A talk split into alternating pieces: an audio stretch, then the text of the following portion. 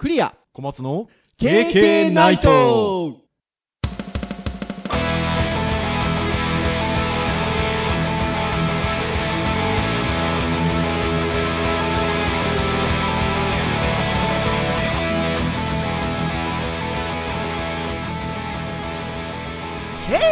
ナイト。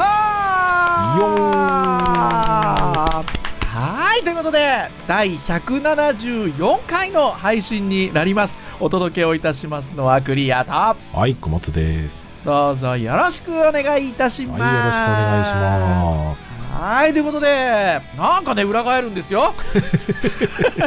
最近そうですね。なんですかね。こう年末にあの喉の調子を崩してから。あのこのこのキーはでもね保ちたいんですよね。こう裏返ろうともこのなんか勢いのある感じがね、えー出したいなということでございますが。はい、1月のこれが第3週になりますか？3週ですかねはい。3週目ですね。いやー忙しいですか？年明け。あまあそうですね。年末に比べればやることはありますけど。そうですね。それなしに。私はあのこの収録の前の週になんでしょうね。久しぶりこう正月明けで東京出張に行ったので、はい、まああのなんかようやく普段の感じになったかなこの1年半ぐらい続けている 毎週東京の日々に戻ったので。あれでしょ？2週間飛行機に乗らなかったって話でしょ？そう3週間ぐらい乗らなかったんですよ。なかなかこの1年半ぐらいの中ではなくて。はい、えー、という感じでございましたが。そう私この今日こ今日のオープニングトークでちょっとお話したかったことがあったんですよ。はい。年末にサンタさんがプレゼントを僕ら2人に送ってくれたじゃないですか。僕らですね。はい来ましたね。はい。はい。で僕はあのキートップ型の文具。はいはいはいはいはい。キーボードのキーみたいな形をしてるんだけど実はそれがオフィス用のこう文具製品になってるということで。あれでしょ？パンチパンチだったでしょ？そうそうそうそうそうそう。リスナーの皆さん覚えてますかね？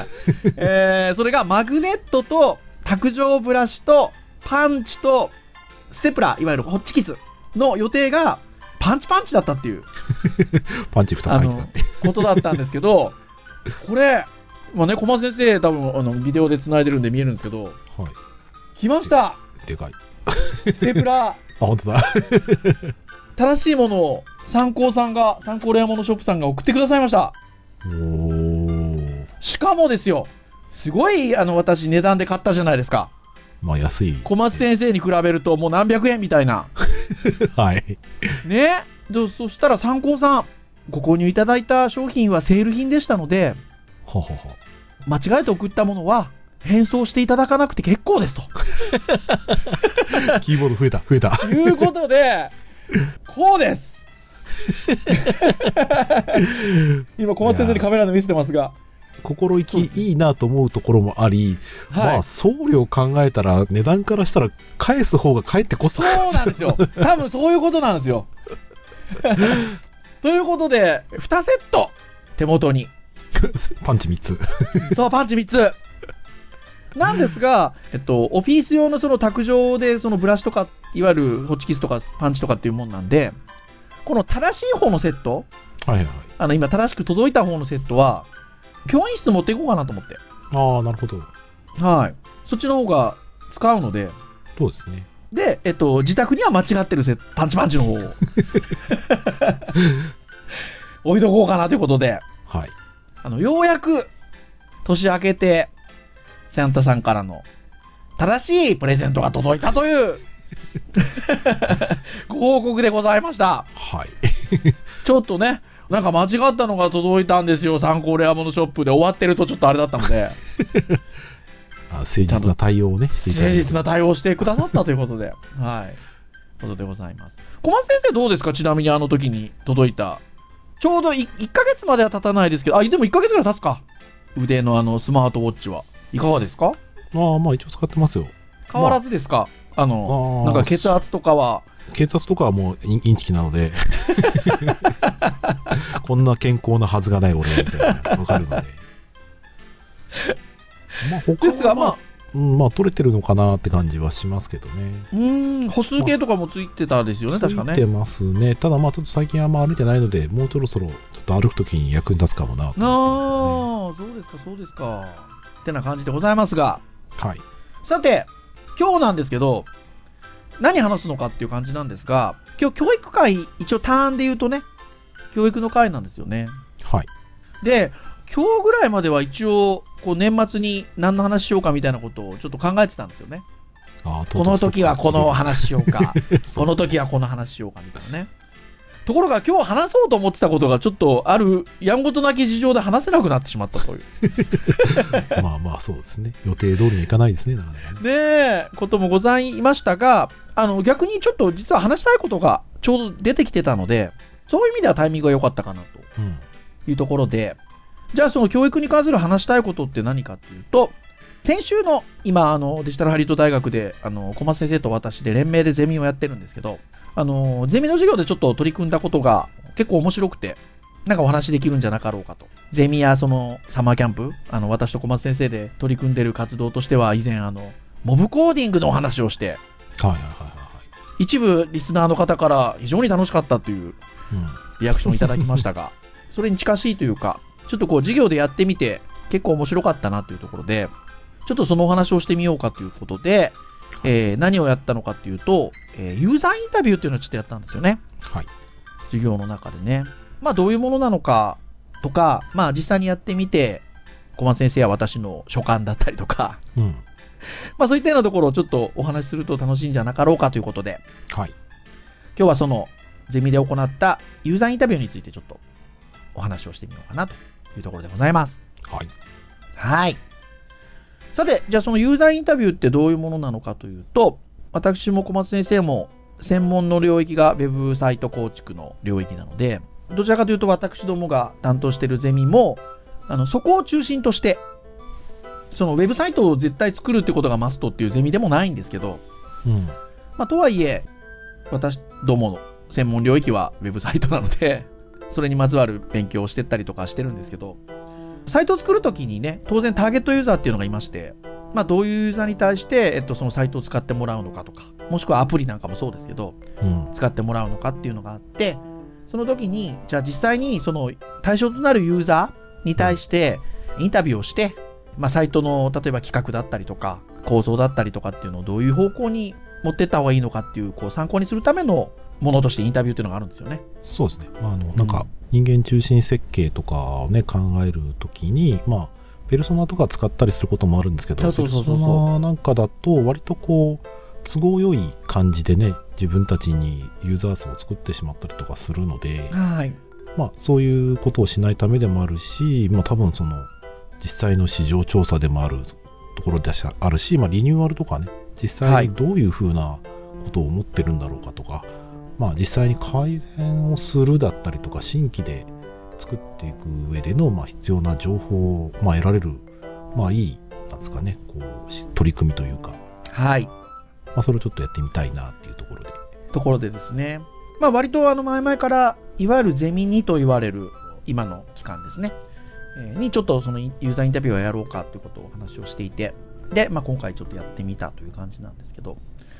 じゃあ、えっと、どういうものかっていうと、まあ、ちょっとこう、実際にじゃあ、その、なんかもう具体的なサイトを作るっていう案件があって、それに対してのユーザーをゲストでお呼びしてっていうことではなく、ちょっと今回はまずは最初の取り組みということで、えっと、まあ、架空のこういうサイトを、まあ、作る、サービスを作るっていう、こう、あって、えっと、そこに対して、こういう情報を引き出したいと。じゃあ、えー、インタビュアー、まあ、聞き出す人、インタビューする人。あとは、インタビューイーですね。インタビューを受ける人。まあ、これは当然ね、ユーザーインタビューのちょっと授業をやるっていうことで言えば役割としてあるんですけど、ただ、これにもうあと2役割。そのインタビューの内容を逐一すべて記録する人。うん記録係。あとは、観察をする人。うん。もう例えばこうインタビューをしてる人、インタビューを受けてる人の表情や仕草を見たりとか、あとは質問が、適切な質問がなされているのか。うん。適切な質問はなとは何かっていうと、ちょっとこの後にお話しますけど、まあそういうところをちゃんと観察をして、えっと、フィードバックをできるようにということで、観察係ということで、以上、こう、4、4つの役割分担をして1グループですね。うん。で、えーあるテーマをもとにこうインタビューをしてもらおうというものを行ったんですよね。うん、旗で見ていて非常に面白く勉強になりましたね、これね面白かったですよね。で、さらにその状況を私ども先生が、まあ、2グループあったので、さらにそこを観察してるっていうね。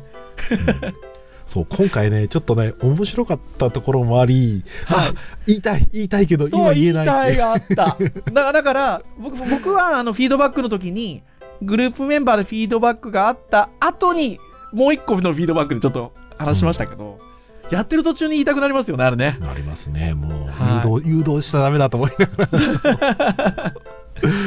そうなんです。あ、で、先ほどの、えっと、質問が適切な質問のされ方がされてるかどうかっていうのは、あくまでもユーザーインタビューっていうのは、その、えっと、インタビューされる人の情報を、まあ、ありのままの情報を引き出すっていうことがあるので、なるべくこう、誘導をしない質問をですね、していこうと。まあ、クローズドなクエスチョンじゃなく、オープンクエスチョン、心がけましょうと。あの、わかりやすく言うと、はいといいえで例えば答えられるような質問は避けましょうとかね。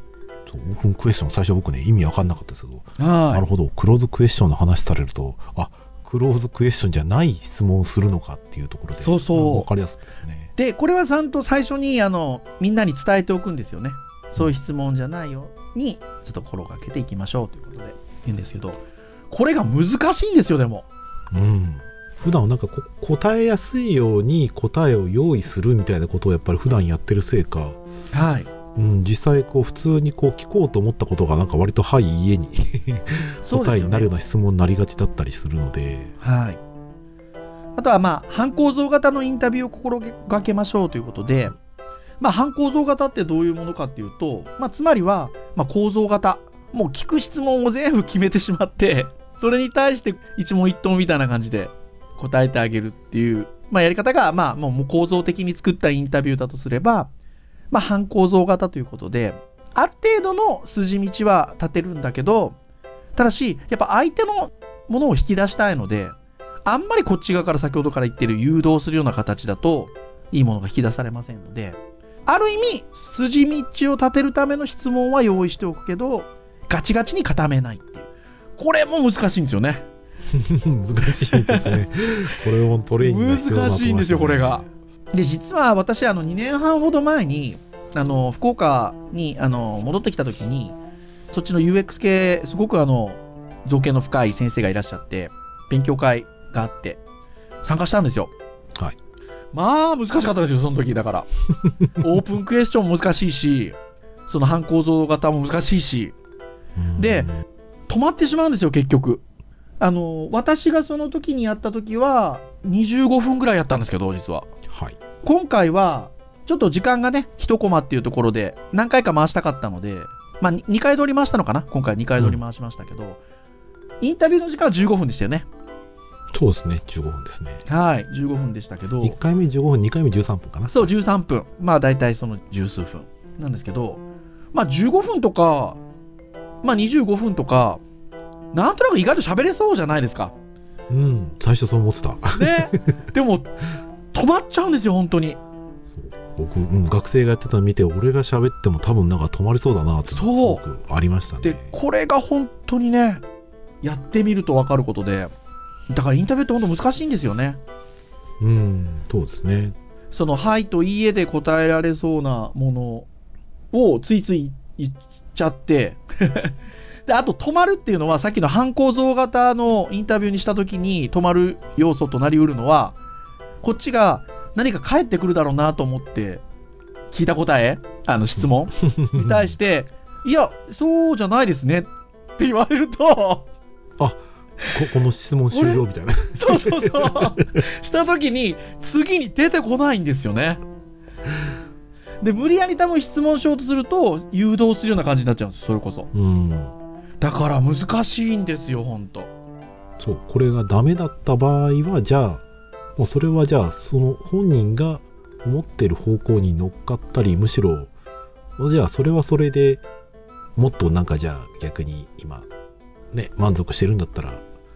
不便なとこないですかって聞いたら、うん。ね、あの、不便なとこないですって言われたら、じゃあ、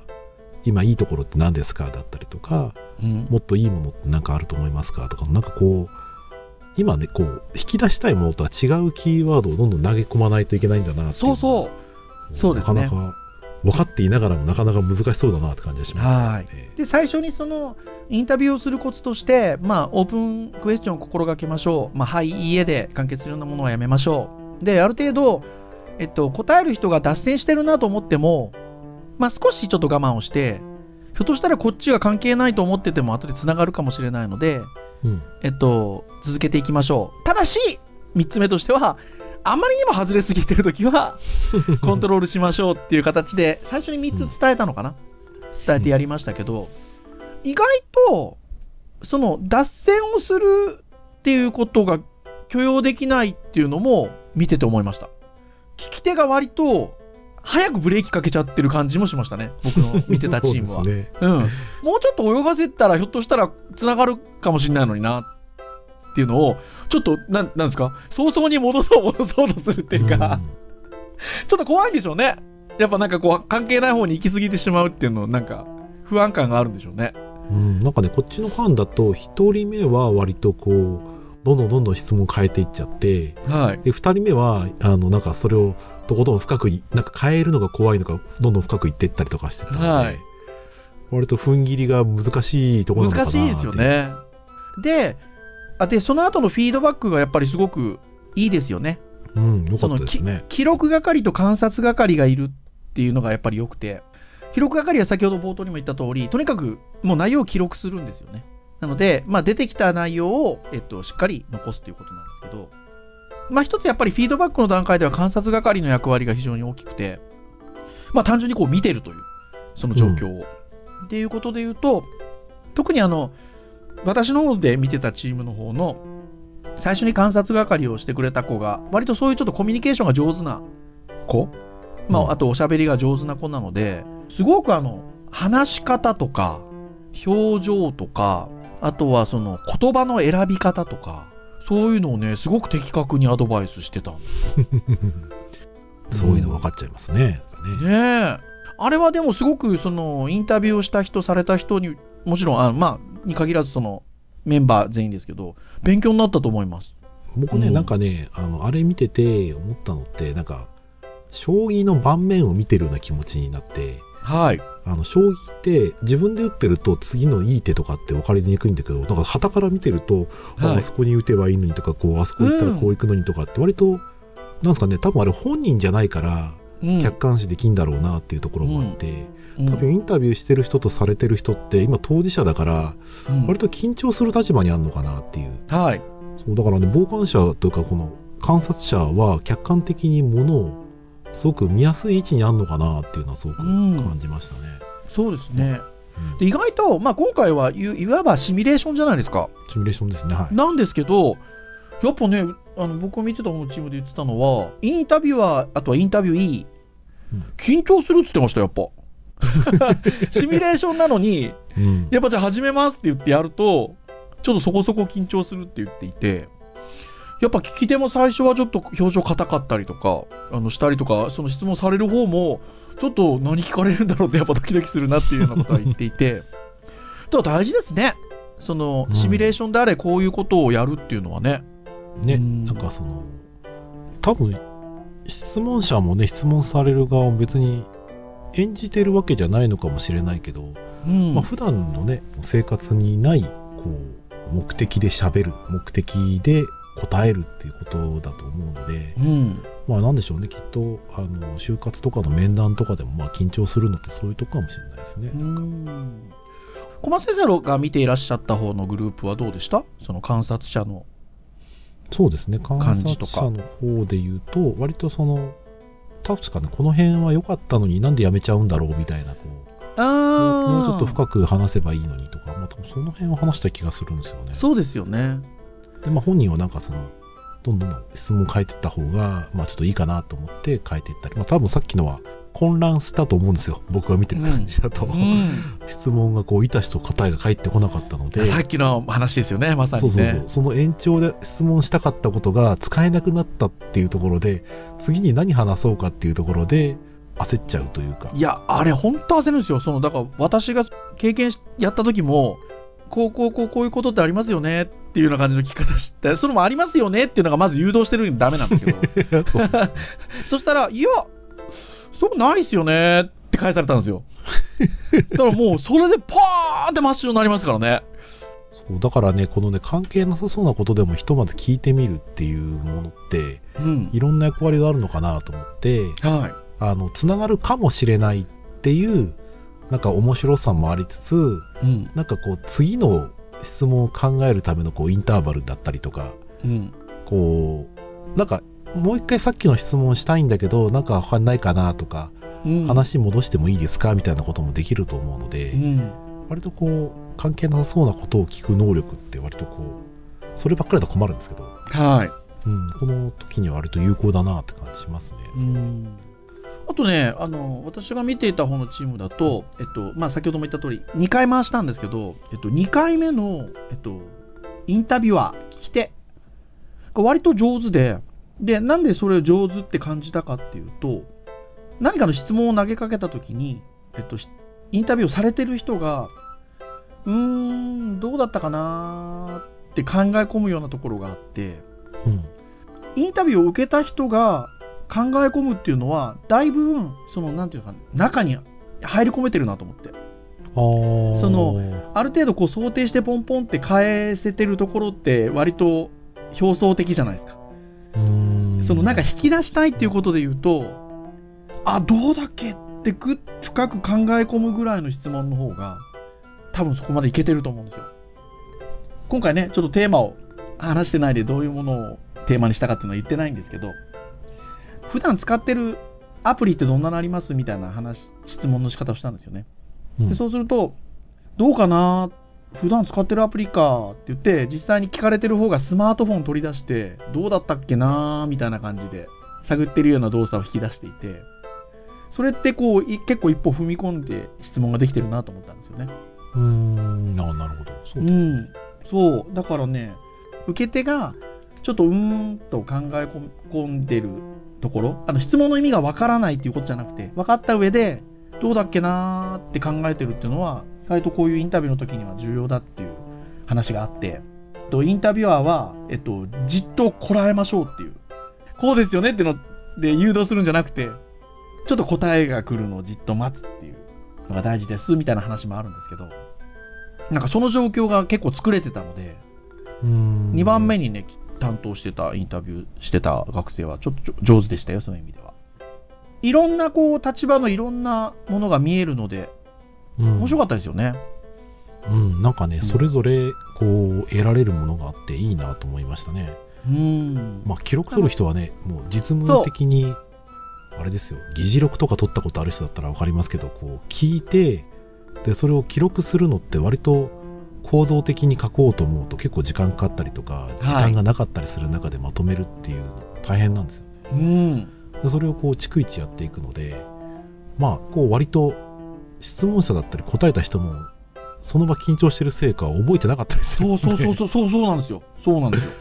フィードバックの時にそうなんですよね。これこれこれってフィードバックした時に例えばどういうのって僕なんかが聞くとん？何聞いたっけ？記録ちょっと見りゃいいじゃん、記録見りゃいいじゃん、つって。で、記録の方もあんまりまだ追いつけてないみたいなね。そう、なんかね、インタビューの、なんか事務的な部分で実際にユーザーが聞いたことを、まあ、逐一記録するためのものかなと思っていたので、まあ、それはそうなんですけど、はい。はい、ただ、まあ、こういうユーザーインタビューっていうのを授業でやるにあたって、まあ、記録取る人も割とこう、役割として重要だな。いや重要ですよね、うんまあ、そういう観点だったりとかっていうのも、まあ、傾聴力まとめる力っていうのはすごい大事だなって感じましたね。はい。ユーザーインタビューのやり方としては今回まあ役割を4つに分けたんですけど、まあ、人数が足りない時には3人でもっていう話はあるんですが、まあ、そうすると3人になるとその、えっと、記録係と観察係が1人の人が担当することになるので、まあ、それはそれで人数が少ない場合はしょうがないんですけど、まあ、やってる感じだとやっぱ分かれてる方がいいかなっていうのはちょっとありますよね。そうですね。うん、その方が割といい観察ができる気がします、ね。うん。てな本当に感じでございまして。はい、なので、まあ、今回ちょっとまず最初にやってみたっていうところで機会があればこれいいトレーニングになるので、うん、その単純にそのウェブサイトを構築する上での、えっと、情報を引き出すっていうこともそうですけど、そもそもとしてこのコミュニケーションのね、取り方としてというか、あり方として、あの、いいですよね。そうですね。いいと思いました。訓練になるので、機会があればね、もうちょっとこう、インタビュー受ける人が、ちょっと気難しい感じを演じて、あ、上級編。上級編やってみるとかね、うんありなのかなっていうふうに思っておりました。はい。はいまあ、そんな感じなんですけど、そう考えていくと、まあ、今回のユーザーインタビューって、そういうこう役割を演じてるんですよね。まあ、いわゆるこうロールプレイングと言いましょうか。うん。うん、役割を演じるっていうことをするんですけど、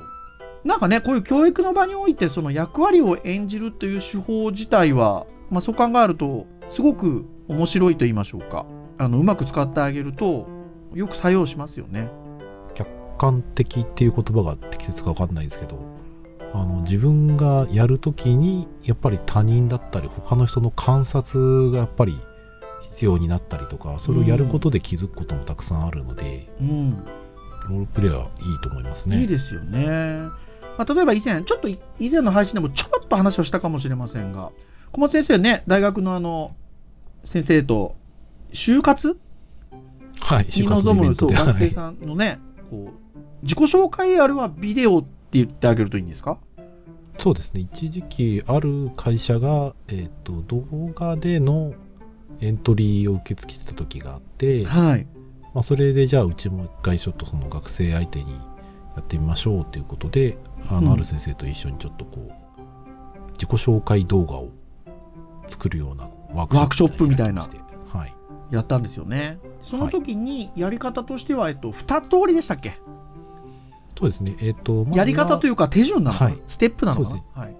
一応何日かに分けてやったんですけどはい1日目がその自己紹介を、えー自分で考えて自分で喋る。はい。いわゆで2る人。1組になっている人とまあ撮ってもらうっていう感じでしたなるほど。